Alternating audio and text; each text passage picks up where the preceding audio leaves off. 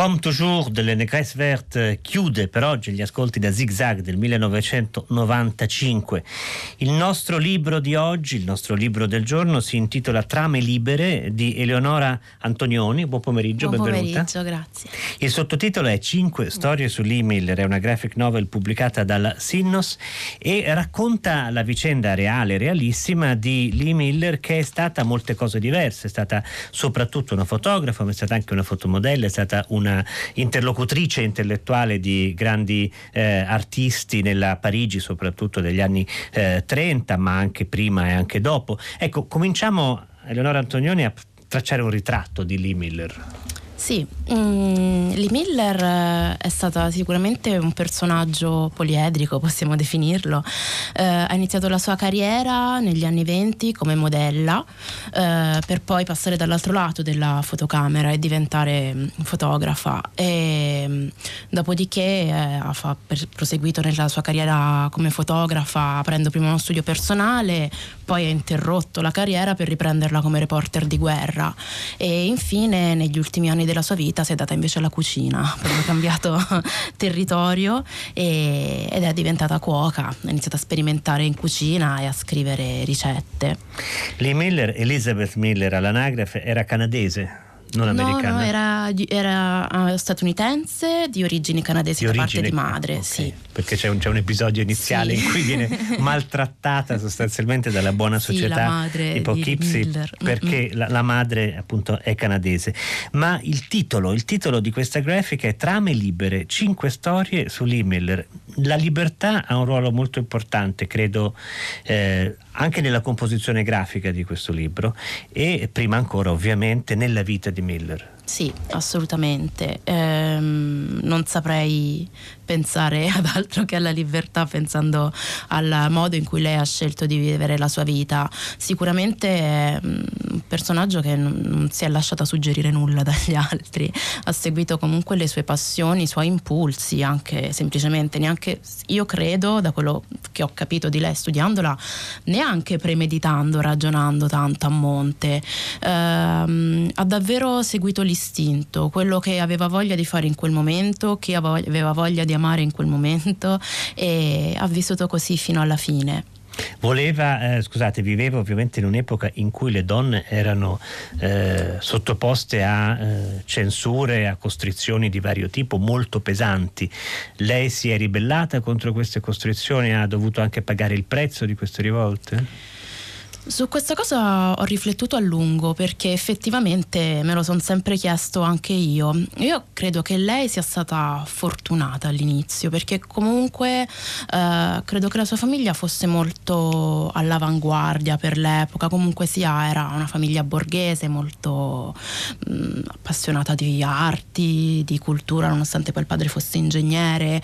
Quindi mh, e secondo me lei è, è cresciuta da ragazzina davvero pensando che nella vita potesse fare quello che voleva. C'è un aneddoto rispetto alla sua infanzia la quale, secondo la quale eh, si dice che lei fosse stata viziata talmente tanto che uno dei fratelli pensava che le femmine avessero tutte le fortune nella vita. ah, sarei potuta nascere femmina. E poi è molto legata a questi fratelli, soprattutto sì, Eric. Sì, soprattutto Eric, col quale poi lavora anche in un certo momento della sua vita e, e il quale poverino paga anche il prezzo del, del voler inseguire le volontà della sorella, perché poi a un certo punto decide di partire per l'Africa lasciandolo da solo a chiudere lo studio a New York. E, mh, quindi secondo me lei è, na- è cresciuta con l'idea di poter ottenere ciò che voleva. Mm, e mh, è stata anche aiutata anche da dei colpi di fortuna non indifferenti, ad esempio il suo incontro con Conde Nast che l'ha lanciata come modella è stata puramente casuale. È stato, un incontro è uno scontro. è stato uno scontro. Uno scontro automobilistico. Sì, lei stava per essere investita e viene salvata all'improvviso da Conde Nast per la strada e- ed è un po' quello che nell'immaginario della mia generazione è quando si diceva, non so, di Kate Moss, "Ah, è stata scoperta alla fermata dell'autobus, è passato un talent scout, l'ha scoperta ed è, ha lanciato la sua carriera. È stato esattamente così. Lei per quel colpo di fortuna ha iniziato una, mode- una carriera come modella. E Con Condé Nast, appunto, in Vogue, sì, giusto? in Vogue, Vanity Fair, le varie testate mh, di Condé Nast, specialmente quelle di moda. E mm, quindi secondo me per un periodo della sua vita questa cosa è stata molto ben. Non penso che lei avesse dei freni o il pensiero di non poter raggiungere i suoi obiettivi. Poi secondo me la vita eh, l'ha messa davanti a quello che il, ci si aspettava da una donna della Beh, in fondo poi epoca. ha anche le difficoltà che ha incontrato Lee Miller, eh, come lo scandalo che l'ha costretta a interrompere il suo lavoro di fotomodella, in fondo sono tornate a suo vantaggio.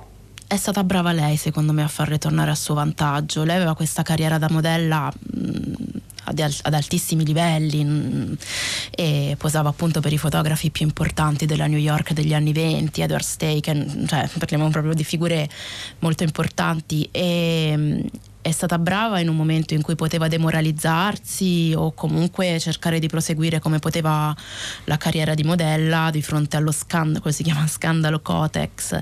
È stata, una sua foto è stata utilizzata per uno spot di assorbenti, fondamentalmente ed era la prima volta nella storia del, di quel genere di pubblicità che veniva usata la foto di una persona reale, non un disegno. Ma lei aveva dato il suo consenso? No, no, nessuno aveva dato il consenso nel fotografo, però evidentemente l'agenzia ai tempi aveva riutilizzato Forzato questa foto ed è stato mm. assolutamente un caso, quindi ritrovarsi coinvolta in questo scandalo la ragazza immagine de, della Cotex e mm, questo le ha solamente dato il là per dire ah vabbè io effettivamente già pensavo che forse volevo passare dall'altra parte della fotocamera, forse il destino mi sta dicendo che devo finire la mia carriera da modella, approfittiamone ed è partita per Parigi. Senta, la questione della sessualità femminile in realtà emerge fin dalla infanzia Sì. di, eh, di Lee Miller, con un episodio che ho avuto l'impressione non sia mai stato esattamente chiarito. Eh, Sì. Che cosa le succede?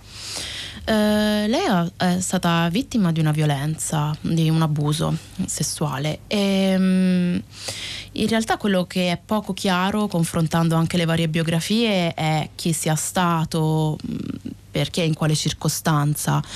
Ehm, la versione, quella confermata dalla famiglia, che comunque a sua volta dell'episodio in sé ne sa relativamente poco perché non è stato raccontato dalla diretta interessata, eh, che sia stato mm, durante una visita a dei parenti a New York, sia stato da parte, mm, abbia subito questo abuso da parte di un conoscente di questa famiglia.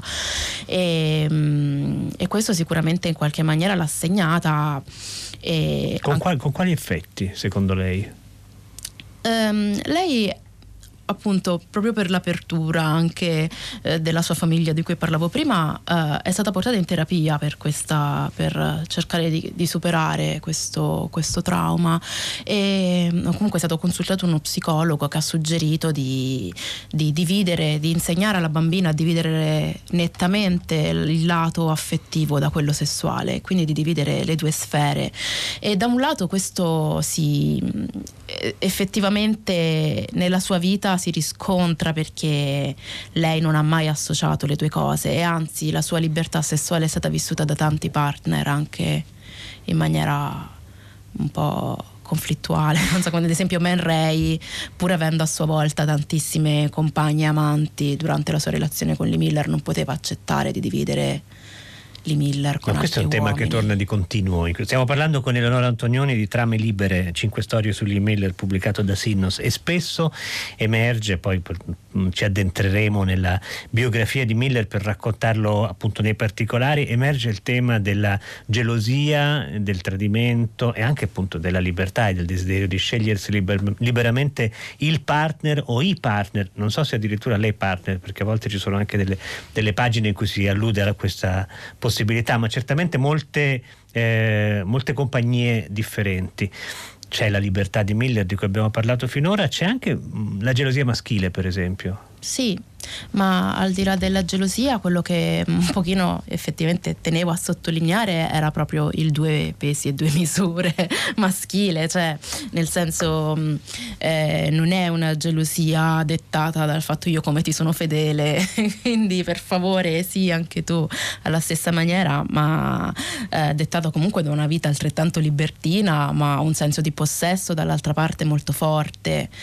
E, mh, Sotto questo punto di vista vista Ronald Penrose è stato molto migliore di Man Ray per, è per stato molto migliore perché con Roland Penrose c'è stato proprio un incontro da quel punto di vista cioè ok mm, io condivido questo tuo modo di vivere l'amore come lo voglio mu- vivere anche io io amerò a te per sempre non proverò mai la stessa cosa che provo per te per nessun altro e, e se uh, vedo anche altri partner non, non, incide minimamente sulla nostra relazione da un punto di vista affettivo. Quindi da un lato ha trovato forse la persona giusta per lei. Ha avuto appunto dei partner che erano anche degli artisti eh, o delle figure di intellettuali notevoli. C'è stato prima, mh, mm, limitandoci ai principali, Man Ray, poi eh, questo ehm, Aziz Eloui Bey che mm-hmm. è un... Era un industriale egiziano. egiziano sì e poi Roland Penrose, figura sì. chiave del surrealismo sì. britannico con molti rapporti anche con, con quello francese. Ehm, una curiosità, qui il sottotitolo è Cinque storie su Lee Miller. Ecco, almeno tre di queste storie sono storie di partner, cioè c'è la, uh-huh. la, seconda parte dedicata a Ray e così, e così, via. Poi c'è l'ultima parte in cui sì, lei è sposata con Roland Penrose o comunque sono insieme, ma soprattutto si realizza come fotografa. Ecco, questo è stato il momento in cui effettivamente ha trovato se stessa, secondo lei? Io purtroppo non so se si sia mai trovata alla fine Lee Miller, voglio sperare di sì. Um, diciamo che il suo desiderio, c'era questa inquietudine dentro di lei che comunque la, condiz- la, la, portava a cercare di scoprire sempre più cose, conoscere sempre più cose, vivere sempre più cose. Um, un continuo, una continua voglia di sapere, di scoprire e ogni volta che aggiunge un tassello non si guarda mai indietro. E non so se poi alla fine effettivamente lei si sia guardata indietro e si sia detta ho fatto tante cose valide. So per certo che a un certo punto della sua vita, io purtroppo mh, ho potuto leggere cose scritte di suo pugno solamente relative alla parte della guerra, che è l'unica parte in cui effettivamente si possono leggere i reportage e le lettere che scriveva all'editor di Vogue Audrey Withers.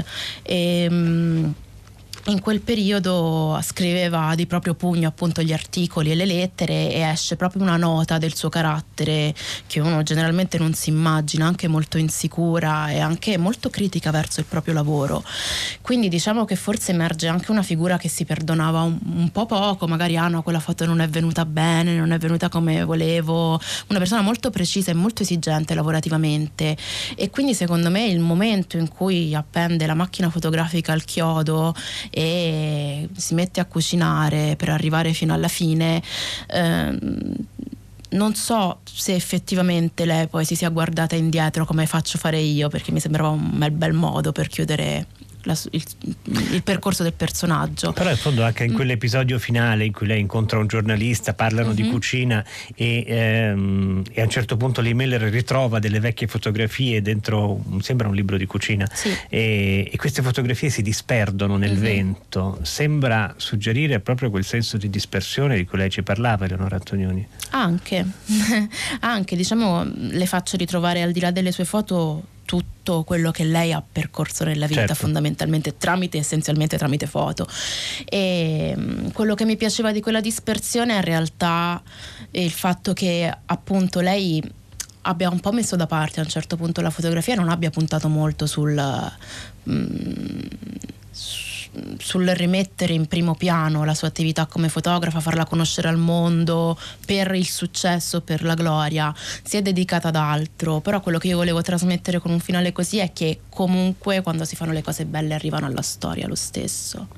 Allora, stiamo parlando, con, facciamo il punto perché eh, intanto vedo che i messaggi che ci arrivano pongono delle questioni e degli interrogativi molto precisi. Stiamo parlando con Eleonora Antonioni di Trame Libere, 5 storie su Lee Miller, pubblicato da Sinnos, la storia di Lee Miller, fotomodella, fotografa, fotografa di moda e di guerra al tempo stesso, nata nel 1907, morta nel 77, amica di un putiferio di artisti intellettuali sì. che compaiono anche in queste pagine, eh, da eh, Picasso, Picasso, a Eluard, a Nush, eh, ce ne sono moltissimi che eh, si incontrano, Steichen eh, e si conoscono attraverso la sua vicenda. Certamente è vero che eh, la fotografia iconica, quella a cui è più legata l'immagine di Lee Miller, è di lei che si fa il bagno nella vasca da bagno di Adolf Hitler. non è una sua foto, è perché non è una foto scattata da, da lei.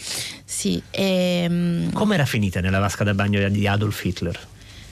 Anche lì eh, c'è stato lo zampino diciamo, della, della fortuna in qualche maniera. Um, Arrivati a Monaco, lei stava seguendo eh, l'83esima divisione, credo, in quel momento, ehm, dopo la liberazione di Parigi e sono andati insieme in Lussemburgo, in Germania e quando sono arrivati a Monaco do, gli era stato comunicato che avrebbero dormito in casa di civili e, e li hanno mandati proprio in questo appartamento che solamente per caso hanno scoperto essere di Hitler, anche perché poi lo descrivono anche come un appartamento molto dozzinale in qualche maniera, uno si aspetta, io in realtà poi sono stata un po' più generosa, gli ho fatto un bello stendardo in casa per renderlo più riconoscibile, però eh, la cosa buffa è che, è che appunto è stata riconosciuta a casa di Hitler dai piatti, del servizio di piatti con, la, con, sì, con le esatto. sue iniziali ovviamente. Esatto, in cui erano segnate le sue iniziali e, e quindi